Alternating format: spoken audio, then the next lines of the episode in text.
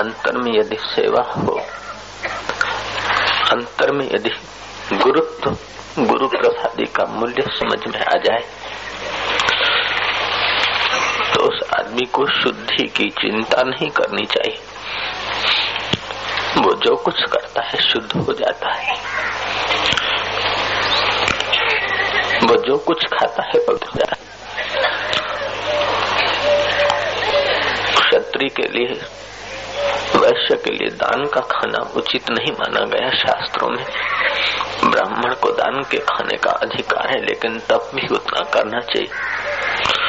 लेकिन जो गुरु भक्त है, गुरु की पावन सेवा से जिसका तन और मन यज्ञ बन गया है, वो साधक या संत वैश्य हो, चाहे शूद्र जाति का हो, चाहे क्षत्रिय जाति का हो, उसको सब स्वाहा हो जाता है। जिनका हृदय का कब्जा गुरु भक्ति ने ले लिया है।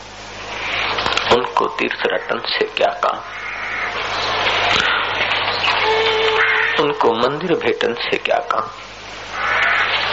उनका मन मंदिर हो जाता है। उनका तन शिवाला हो जाता है। वो चलते फिरते शिवालय हो जाते हैं। वो चलते फिरते मंदिर हो जाते हैं। जिनके हृदय मंदिर में गुरुत्व ने कब्जा लिया है। ज्ञानेश्वर जैसे, एकनाथ जैसे एकलव्य जैसे टोटकाचार्य जैसे, सतपात्र शिष्यों को याद करने से, सुमरण करने से, उनकी कथाएँ दोहराने से आज भी सहस्त्र लोग पावन हो जाते हैं। ज्ञानेश्वर महाराज की गुरु भक्ति। जब सुनते हैं तो अच्छे अच्छे गुरु भक्त अच्छे अच्छे संत अच्छे अच्छे वक्ता भी पिघल जाते हैं। धन्य है ज्ञानेश्वर महाराज। धन्य है उनका अंतकरण। जो गुरुत्व को संभल पाया, गुरुत्व को समझ पाया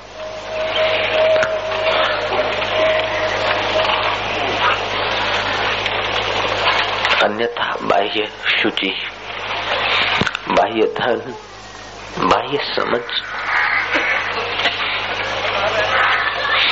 वैसे होती है जैसे भीतर भरा हुआ विष बाहर से चाशनी का लेप कर दो घड़े को।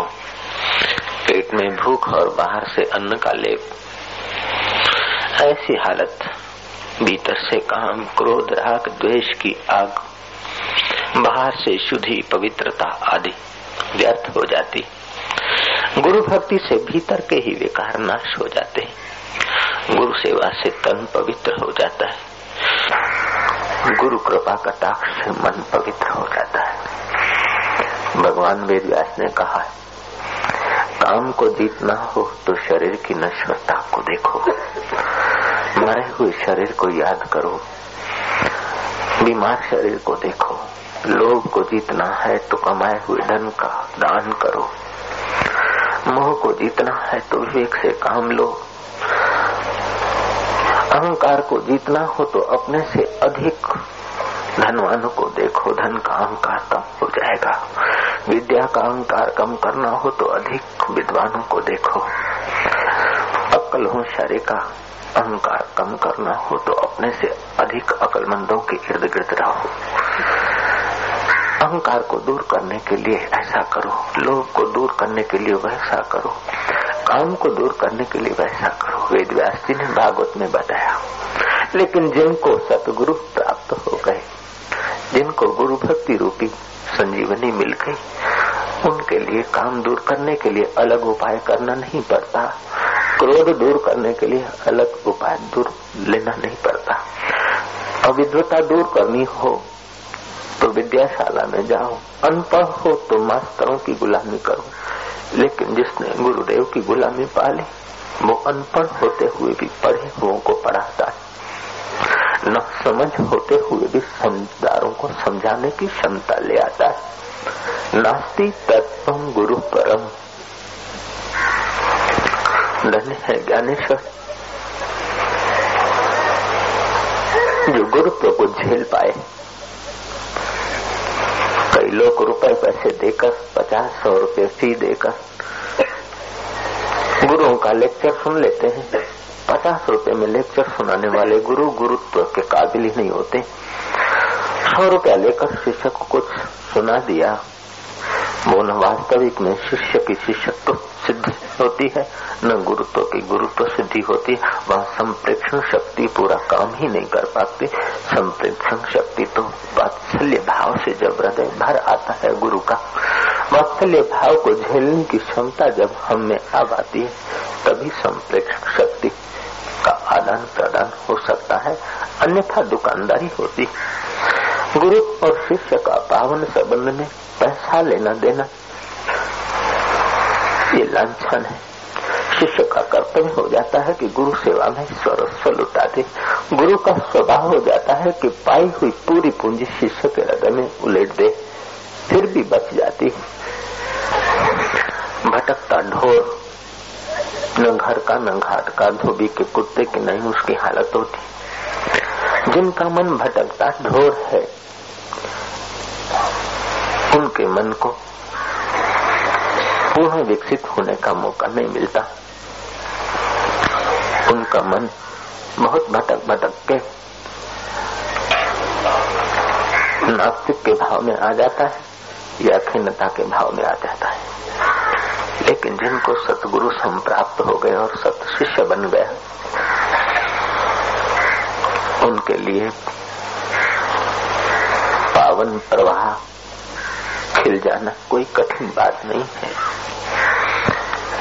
गुरु कृपा, गुरु प्रसादी जब हृदय में प्रविष्ट होती है। गुरु प्रसादी क्या होती किसी गुरु भक्त के हृदय में झांकना? गुरु कृपा का क्या स्वाद होता है? किसी सत शिष्य के हृदय में झांकना? पता चलेगा। देवता लोग भी उस अमृत से वंचित रह जाते जो गुरु भक्तों को मिलता है। योगी भी उस अमृत से वंचित रह जाते हैं, जो गुरु भक्ति से संप्राप्त किया हुआ अमृत गुरु भक्त पिता है।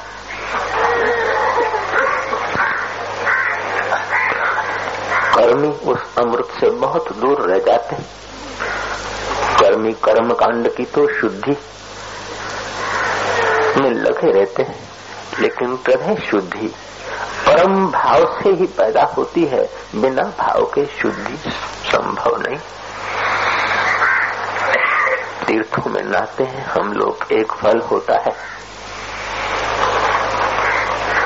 लेकिन गुरु भक्त मिल जाए, उनके सानिध्य में आते हैं हम तो चार फल मिलते हैं। धर्म, अर्थ, काम और मोक्ष चारों द्वार खुले हो जाते गुरु भक्तों के सानिध्य में। करके देखना किसी गुरु भक्त की दोस्ती। तुम्हें धर्म के मार्ग में ले जाएगा वो गुरु भक्त। गुरु भक्त का ये स्वभाव होता है, तुम्हें धार्मिक बनाकर छोड़ देगा। तुम्हें ठूठ न रहने देगा, सच्चा गुरु भक्त तुम्हें मिले। धर्म का द्वार खोल देगा। सच्चा गुरु भक्त संत है? संत का बाना पहन कर बैठने वाला कोई संत नहीं। सच्चा गुरु भक्त ही संत है। तीर्थ नाय एक फल, संत मिले फल चार। ऐसा कोई संत मिल जाए, गुरु भक्त कोई मिल जाए। कर्म कांडियों के होश आवाज़ जाएँगे। हम धुआँ चाट रहे थे। हम बोझा उठा रहे थे। रामकृष्ण देव की परीक्षा लेने के लिए एक पंडित आया। ठगा सा रह गया। लौटते समय शिष्यों को कहा कि मैंने तो गाड़े भर कर पुस्तक पढ़े, लेकिन बोझा उठाया। रस तो तुम पी रहे हो। तुम्हारे रामकृष्ण देव अमृत पी रहे हैं, तुम लोग रस पी रहे हो। हम तो केवल बोझा उठा उठा कर पंडित हुए हैं। किताबें पढ़कर गुरु बन जाना। निगुरा गुरु की कोई आवश्यकता नहीं। किताबी गुरु की तो बहुत भीड़ हो गई है समाज में। तीर्थ नाए एक फल संत मिले फल चार। कोई सदगुरु का प्यारा मिल जाए, चार द्वार खुल जाएँगे। धर्म, अर्थ, काम और मोक्ष के द्वारों की ताकत क्या कि वो बंद रहे? जब किसी सदगुरु का सतशिष्य तुम्हारा हाथ पकड़ लेता है तो निश्चित समझना कि धर्म, अर्थ, काम और मोक्ष के द्वार बंद नहीं रह सकते। जब सतशिष्य के सानिध्य से इतना लाभ हो सकता है। वो सत शिष्य जब सतगुरु बनेगा तो अनंत फल देने का सामर्थ्य रखता है। ज्ञानेश्वर महाराज सत शिष्य में से सदगुरु हुए थे। विवेकानंद सत शिष्य में से सतगुरु हुए थे। कबीर सत शिष्य में से सदगुरु हुए थे। नानक सत शिष्य में से सदगुरु हुए थे। तीर्थ नाये एक फल। संत मिले फल चार सदगुरु मिले अनंत फल, कहे कबीर विचार।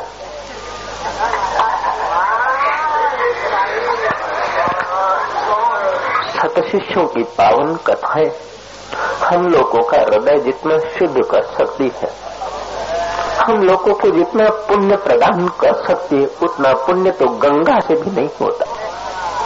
शिष्य और सदगुरुओं के व्यवहार की चर्चा, जितना हमें अमृत पिला सकती है, उतना स्वर्ग के घड़े में कहा सकती वैसा स्वर्ग का सुख वैसा स्वर्ग का अमृत कहाँ है?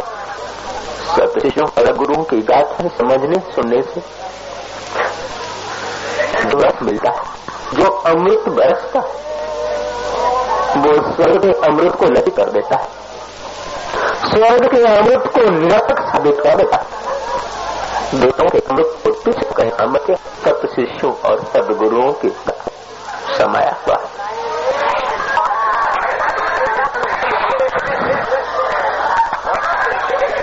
इस पर पूर्ण ये प्रणाली सुन ली विशिष्ट करते ही रहेंगे लेकिन हम अपना हृदय सदगुरु श्री चरणों में सदगुरु के में प्रविष्ट हो गए। वो शिष्य वे लोग बदगी है। बिल्कुल लोग पागल है। उन्होंने गल को पाला, मस्ती ली जाती है। तो बात समझ लिया कि काम उसका भी मज़ा जाता है। वे लोग पागल है।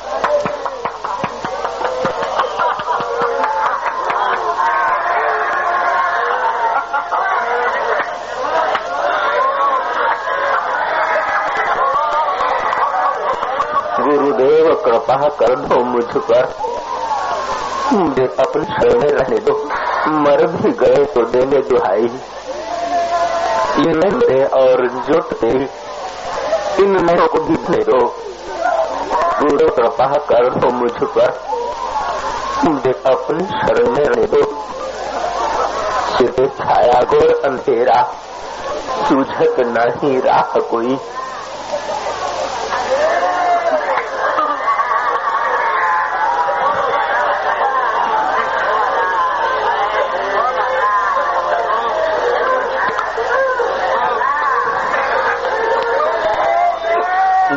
तुम्हारे जो भी आया। पार हुआ सो एक ही पले। इस दर पर हम भी आए हैं। इस दर पे गुजारा करने दो। ये गीत है। आशा नहीं है। नहीं होती। जितना भीतर का संगीत प्यारा होता है। गुरुदेव, दया कर दो मुझ पर। तुम इस बात को मैं नहीं कहा दोहराने से मुझे आनंद आ रहा है। मेरे गुरुदेव की याद में मेरा बेहद से पावन हो रहा है।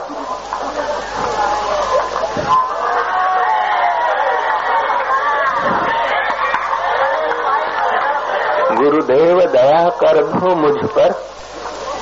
मुझे अपनी शरण में रहे। मुझे ज्ञान के सागर से स्वामी, अब फिर से निर्मल ध्यान दो हो जन्म संत थे। बहुत सारे शिष्य थे। उनके आनंद में मस्त थे। निजी असलियत को आरे संत थे, निजानंद स्वामी। लोग रात उपदेश थे कि तुम सचिदानंद हो, निजानंद हो तुम भी। तुम आत्मा हो, शरीर जन्मता शरीर मरता है, तुम नहीं जन्मते, मत दादी शरीर किसी का भुवनेश्वर होगा चाहे गुरु का का हो चाहे पति का हो चाहे पत्नी का हो चाहे मन का हो चाहे का निजानंद दिन रात उपदेश दिखाते हैं लोगों को। शरीर नश्वर है। इसमें एकाएक भागे, खबर सुनी गुरु का देहांत हो गया। देह कांत हो गया जनंद के सदगुरुदेव का जन भागे के सत शिष्य शिष्य, भक्त सब भागे। निजानंद मृतक देह गुरु की मृतक देह को पड़े गुरु के मृतक पर और निजानंद फिर से अलग होने के लिए पड़ गए। अब वो निजानंद निजानंद स्वामी के रूप में दिखाई न दे रहे थे। एक पागल कोई साधु है। पागल कुछ है, बेवकूफ़ आदमी है, उसके पीछे बहुत सारे लोग भागे जाए, वैसे दिखाई दे रहे थे। निजानंद अपनी विद्वता भूल गया। अपने चारों शिष्य साथ में लाया था, भूल गया। गुरु के मृतक चरणों को लिपट पड़ा और संभल न पाया। संभलने की कोई तरकीब भी न थी। संभलने का कोई सामान भी नज़दीक न आ पाया। कई भगत शिष्य थे, उन्हें संभाल रहे थे स्वामी जी तुम रुको। स्वामी जी तुम ये क्या कर रहे हो? तुम दिन रात उपदेश देते हो हमको। कि देह नश्वर है, गुरु देह नहीं है। तुम गुरु के मृतक देह को चोट रहे हो, लिपट रहे हो स्वामी जी तुम संभलो। तुम अपने यश का ख्याल करो। तुम अपने कीर्ति का ख्याल करो। देश देशांतर में तुम्हारी फैली हुई पद और प्रतिष्ठा का तो ख्याल करो। कि तुम क्या कर रहे हो स्वामी जी वेदांत ने तुमको समझा दिया और तुमने लोगों को भी समझाया है कि कोई मरता नहीं कोई गुरु नहीं, कोई शिष्य नहीं, ये तुमने लोगों को सुनाया है, स्वामी जी, तुम क्या कर रहे हो? वेदांत ने तो तत्वमसी का उपदेश दिया है। स्वामी जी, तुम क्यों रोते हो? तो निजानंद स्वामी स्वामी बन नहीं बैठे थे।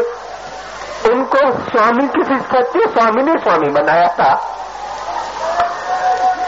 निजानंद बोलते कि बाबा वेदांत में कहा लिखा है कि रोना मना है। गुरु के पावन चिंतन में हृदय पवित्र करने की कौन से कम वक्त वेदांत में मनाती हुई है? ऐसे गुरु ने तो वेदांत समझाया। नहीं तो वेद की किताबें पचास रुपए में मिल जाती है। प्रेस में पड़ा रहता है वेदांत का लिटरेचर। लाइब्रेरियों में पड़ा रहता है वेदांत का उपदेश। ये गुरु न होते ईश्वर गुरु का देह न होता तो शाश्वत की झलके कहाँ आती?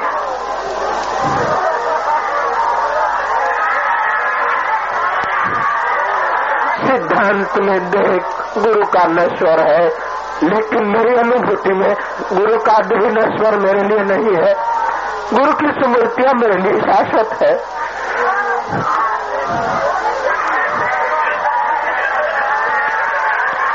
धन्य है ये गुरु का देह, जो विराट को समझा पाया। गुरु के नश्वर देह से शाश्वत कृपा फूट पाई थी। गुरु के नश्वर शरीर से शाश्वत बरस पाया था। कौन कहता है, गुरु का देह नश्वर था? वेदांत में कहा लिखा है कि गुरु की पावन स्मृति करते करते तुम्हारा हृदय पावन न करो। गुरु के पावन उपदेश गुरु के पावन प्रेम को दोहराते दोहराते तुम प्रेम सागर में न डूबो ऐसा वेदांत ने कहा कहा है? मूर्ख हुए हो, ठगारे हुए हो, अपने को ब्रह्म ज्ञानी मानकर कोरे के कोरे बैठना चाहते हो मूर्ख। सचमुच तुम जन्मा अंध हो, तुम रखे में ढोर हो। तुम्हारा हृदय पावन होना कठिन है। यदि तुम्हें गुरु कोटि प्रसादी, गुरु प्रसादी का ख्याल नहीं, गुरु प्रसादी का कदर नहीं तो तुम्हारे भाग्य में धक्के खाने के सिवा और को क्या होगा? तुम संसार के लिए रोगे पुत्रों के लिए रोगे, परिवार के लिए रोगे, लेकिन मैं तो रोऊँगा मेरे गुरु कृपा के लिए। गुरु चरणों के लिए रो रहा हूँ और रोता ही रहूँगा। और इसमें ही मेरी सार्थकता है, ऐसा निजानंद अपने शिष्यों को सुना रहे।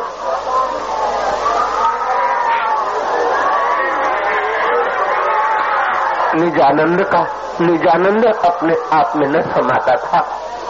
जहाँ निहारते थे जहाँ एक बार कुछ पुकारते थे, स्वयं वो निज स्वरूप हो जाते थे। ऐसे निजानंद गुरु के चरणों में लिपते हैं। गुरु की याद को ताजी कर रहे हैं। गुरु की घटनाओं को हृदय पटल पर लाकर, हृदय पर से संसारी महल संसारी संसार को अलविदा दे रहे हैं। धन्य होंगे वो निजानंद स्वामी। उस निजानंद के चरणों में हम लोगों का फिर से नमस्कार है। ऐसे निजानंद, सतगुरु।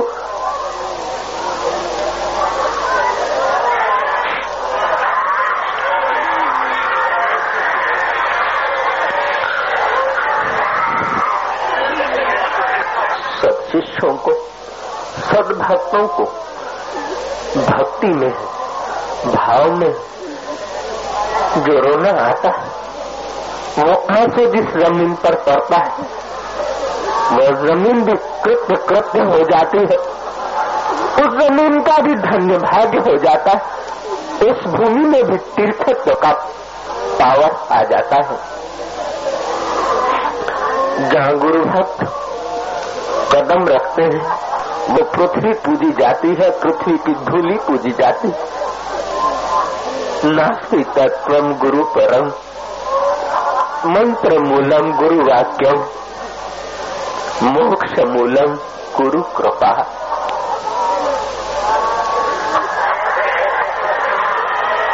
निजानंद ने अपने गुरु। कृपा को पहचाना, गुरु हो गए।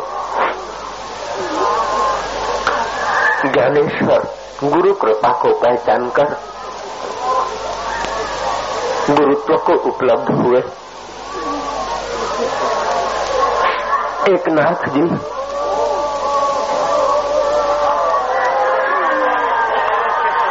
देवगढ़ के दीवान साहब, राजा के नौकर थे, वो दीवान। लेकिन दीवान का शरीर दीवानगी करता था। दीवान सचमुच में कुछ और जगह पर पहुँचे हुए थे। गृहस्थी एक नाथ गृहस्थी दीवान साहब के शिष्य एक नाथ जी ने गुरु भक्ति से जो हँसते हँसते पाया, गुरु भक्ति से रोते रोते जो पाया, वो बड़े बड़े योगियों ने भी नहीं पाया। योगी तो आँख फोड़ के नाक कान को परिश्रम देकर समाधियाँ करते थे, फिर कहीं जाकर मन शांत होता था। एक नाथ का तो गुरु सेवा से मन शांत हो जाता था। गुरु की स्मृति से एक नाथ का हृदय पावन हो जाता था। और वो पावन हृदय ने हज़ारों हज़ारों शिष्यों को पावन किया। एक नाथ के आश्रम में एक विधवा माई का पुत्र रहता था। मूर्ख लड़का रहता था, पूर्ण पूरी खाने के लिए रहता था। उसका असली नाम लोग भूल गए, उसका नाम रखा पूर्णपुरा विशेष पढ़ा लिखा न था। लेकिन गुरु कृपा का अधिकारी बन गया था पूरण पूरा संत एक नाथ के आश्रम में खूब वैभव था। खूब धन संपत्ति थी। उनका लड़का शास्त्री पढ़ा था एक नाथ का लड़का। एक नाथ कोई ग्रंथ लिख रहे थे और शिष्यों को कहा इस ग्रंथ की पूर्ण पूर्णावती में शायद न कर पाऊँ शरीर शांत हो जाएगा। तुम लोग मेरे बेटे को देना ये ग्रंथ पूरा करने का, लेकिन उम्मीद कम है। क्योंकि वो मुझे पिता मानता है, शास्त्री पढ़ा है, विद्वान है।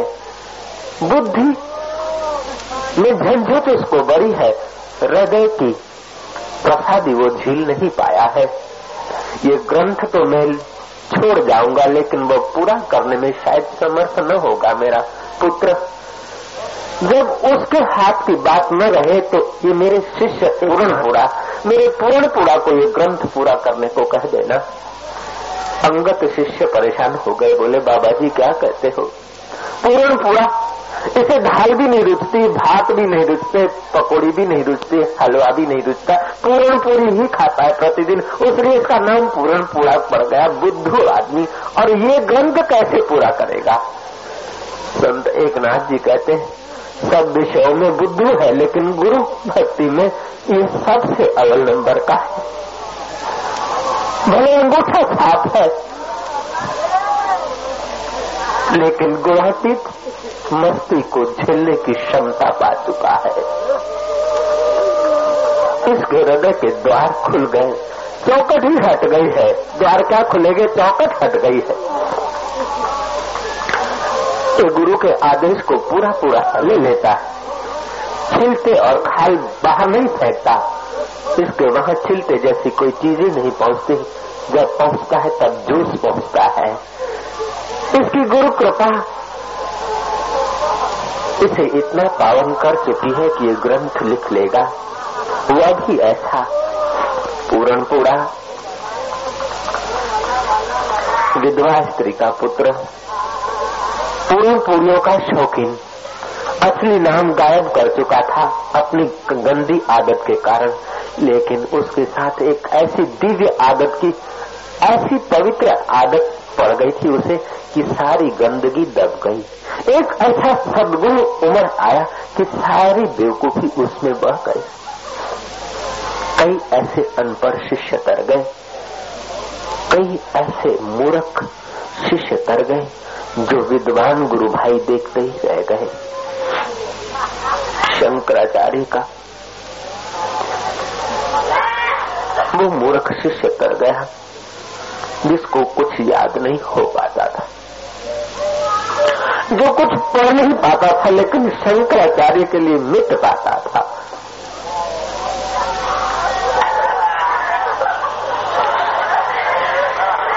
जो शंकराचार्य की कृपा को झेल पाता था।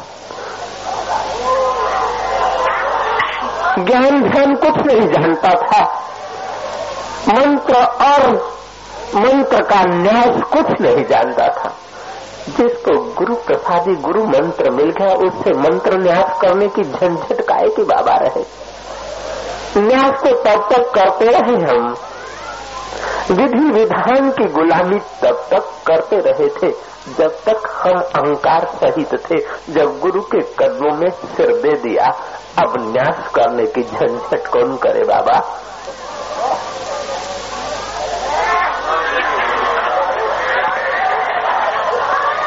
पागल लड़का न न्यास जानता था, न उपन्यास जानता था, न ब्रह्म सूत्र पढ़ पाता था, न उपनिषदों की व्याख्या कर पाता था, न उपनिषदें समझ पाता था। चार मुख्य शिष्य थे, सुरेश्वराचार्य पदमपालाचार्य टुटकाचार्य आदि। उसमें तीन बड़े विद्वान थे, चौथा ये जो टोटक था, बुद्धू था। एक बार शंकराचार्य इंतज़ार कर रहे थे कि वो आ जाए, फिर पाठ शुरू होगा। तीन विद्वान शिष्यों ने कहा कि गुरुजी, वो कोई याद कर नहीं सकता। वो बुद्धू है, मूर्ख है। उसके लिए क्या इंतज़ार करना? आप हमें ही सिखाओ। शंकराचार्य रह न पाए, उन्होंने कहा, बुद्धू भले ही हो, लौकिक बुद्धि में भले ही बुद्धू हो, लेकिन वो टोटक मेरा टोटक तुमसे पीछे। तुम्हें दिख रहा है पागल? अरे टोटक जो इन्होंने पढ़ा है वो तू गाता गाता, और ये जो पढ़ेंगे वो तू चिल्लाता चिल्लाता, आ जा तक तोटक के हाथ में तो राख थी, लेकिन जिह्वा पर सरस्वती आ गई। गुरु कृपा ही केवलम शिष्य परम मंगलम। गुरु प्रसादी।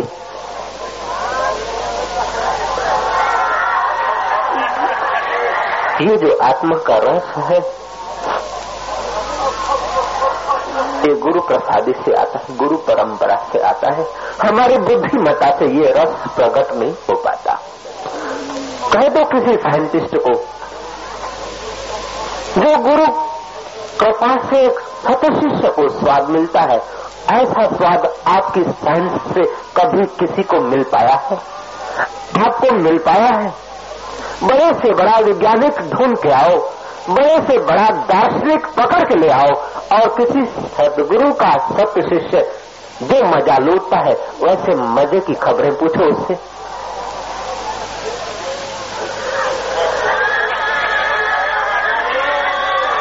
जो शिष्य आनंद लूटते हैं साइंस के आखिरी छोर पर पहुँचा हुआ मनुष्य, वो सुख नहीं लूट सकता। साइंस के सब साधन, विज्ञान के सब साधन मिलाकर जो सुख कोई व्यक्ति ले सकता है, वो सुख अति तुच्छ है, अति तुच्छ है। गुरु कृपा के सुख के आगे, शिष्य के हृदय में जो सुख छा जाता है, वो त्रिलोकी के सुख के साधनों से नहीं मिल पाता। इसीलिए तुलसीदास जी कहते हैं, तीन टेक को पीन की भाजी बिना लोड़ तुलसी, रधे, रघुबीर, बसे तो इंद्र बापड़ा कौन? इंद्र का सुख भी क्या है? अप्सराओं का नाचगन क्या स्वर्ग का अमृत भी क्या है?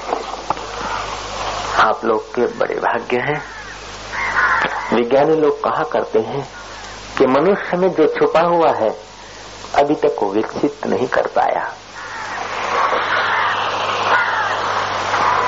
वेदांत की तो पुरानी पुकार है।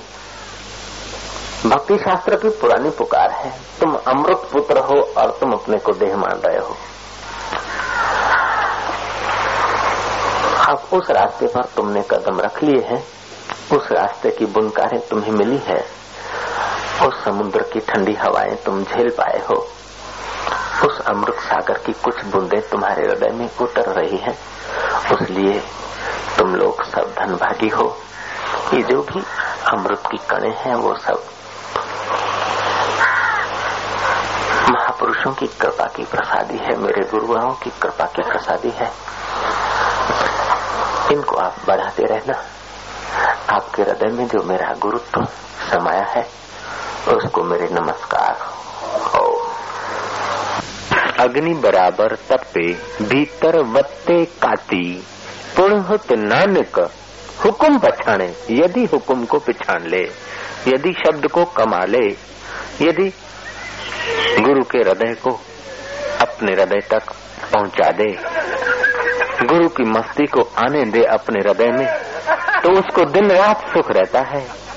जब चाहे आँखें मूंद ले, जहाँ चाहे आँखें मूंद ले, गुरु प्रसादी में मस्त हो जाए। अग्नि बराबर तपे। सचमुच अग्नि जल रही है संसार की। आध्यात्मिक ताप आदि देविक ताप आदि भौतिक ताप, इन तीन तापों से जीवात्मा जल रहा है। और उपरांत अंता का ताप, अहंकार का ताप जैसे जले हुए आदमी को छुरा भोंक दो, काती या तलवार भोंक दो, उसकी जो हालत होती है, ऐसी हमारी हालत है, नानक देव कह रहे हैं। फिर भी हम यदि हुक्म पहनते हैं, कमाई कर लेते हैं तो दिन रात सुखी रहते हैं। अग्नि बराबर तपे, भीतर बत्ते काती काती मिन से छुरा, तलवार। अग्नि बराबर तपे भीतर बत्ते काती। पुणहत नानक हुक्म बछाणिया, सुख होवे दिन राती। लेखे कतौ न छूटिए? किन किन भूलन हार? हम लेखा करने बैठेंगे तो हमारे डार्क काम ज़्यादा होंगे, वाइट कम होंगे, हो सकता है। हमारे पाप अधिक हो, पुण्य कम हो हो सकता है। लेकिन प्रभु तुम्हारे द्वार पर हम लेखा लेने देने नहीं आए। बस तू स्वीकार कर ले। तू हमें अपना ले। और तसली हो रही है कि तूने अपनाया है प्रभु। उसीलिए हमें सुख मिल रहा है। उसीलिए आनंद मिल रहा है। हे अंतर्यामी प्रभु, ऐसा कौन है जिसने पाप न किया हो? ऐसा कौन है जिसके द्वारा पाप न हुआ हो? लेखे कतौ न छूटो। खिन किन भूलन हार। बशकण हारा तू बशक ले। गुरु पार उतारण हार।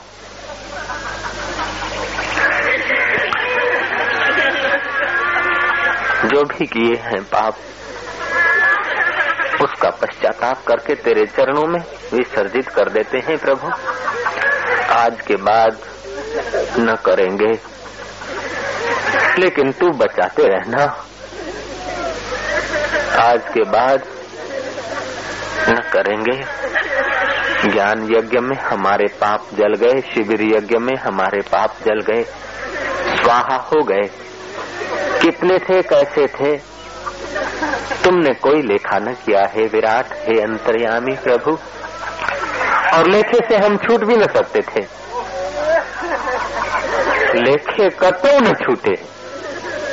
खिनक न भूलन हार बशकन हारा, तू बशक ले गुरु पार उतारण हार। हे गुरु, हे अंतरतम में पहुँचने वाले विराट बशकन हारा तू बशक ले, क्योंकि तू पार उतारने वाला है। संसार सागर से पार ले जाने वाला की खिवैया है तू। बशकन हारा, बशक ले गुरु पार उतारण हार। अग्नि बराबर तपे। अनुभव है हमें कि संसार की अग्नि बराबर तप रही है। जन्म का दुख, गर्भ का दुख, गर्भ अग्नि में पचते पचते तैयार हुआ ये शरीर। गर्भ की अग्नि में पच पच कर हम आए। काम की अग्नि में हम पच रहे हैं। क्रोध की अग्नि में हम दग्ध हो रहे हैं। ईर्षा की अग्नि ने हमारे को सेक दिया है। और उसमें फिर अहंकार की काती घुसी हुई।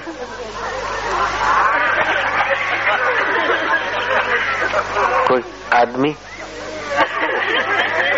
को मोटा गुमड़ा निकला हो, फट गया हो रक्त रक्त हो गया हो, और उसके ऊपर नमक मिर्ची छांटने से क्या होता है?